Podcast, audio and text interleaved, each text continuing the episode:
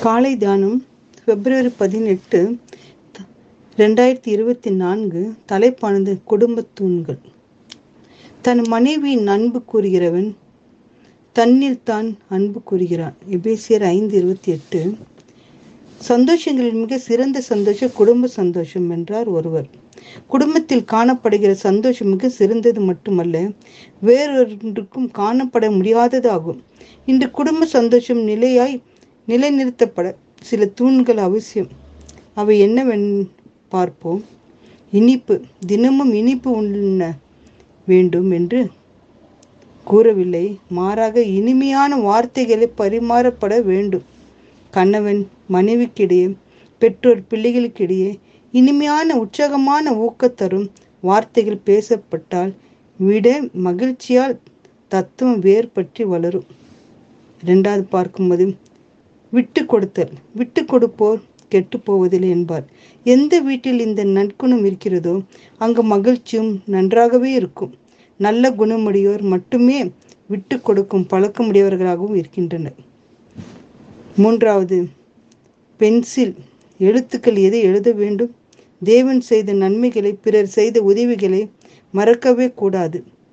பெற்றோரே ஆசிரியரே பெருமக்களே வாழ்க்கையில் உதவியாளர்களே போதகரை மறவாமல் அவர்கள் காலத்தினால் செய்த உபகாரங்களை எழுத மனதில் நிறைந்து பழகுவோம்.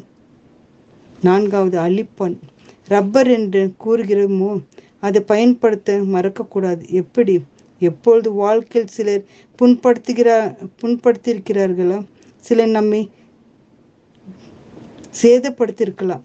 அந்த நண்பர்களை அந்நிலவுகளை மனதில் இருந்து அழித்து விடுங்கள். இல்லாவிட்டால் நாம் குடும்ப மகிழ்ச்சியை சிதைத்து விடுவோம். ஐந்தாவது பார்க்கும்போது வேதகம். எந்த குடும்ப வேதத்தில் முக்கியத்துவம் கொடுக்கிறதோ முதலிடம் கொடுக்கிறதோ வேதத்தின்படி நடிக்கிறதோ அது என்று மகிழ்ச்சியுடன் இருக்கும். பிறரையும் மகிழ்ச்சியாய் வைக்கும்.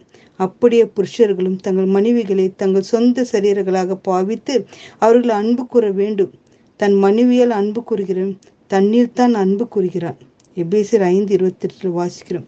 பிதாவை எங்கள் குடும்பம் மகிழ்ச்சியான குடும்பமாக நிகழ கிருபை தாரும் என்று தேவனத்தில் மன்றாடி ஜெபிப்போம்.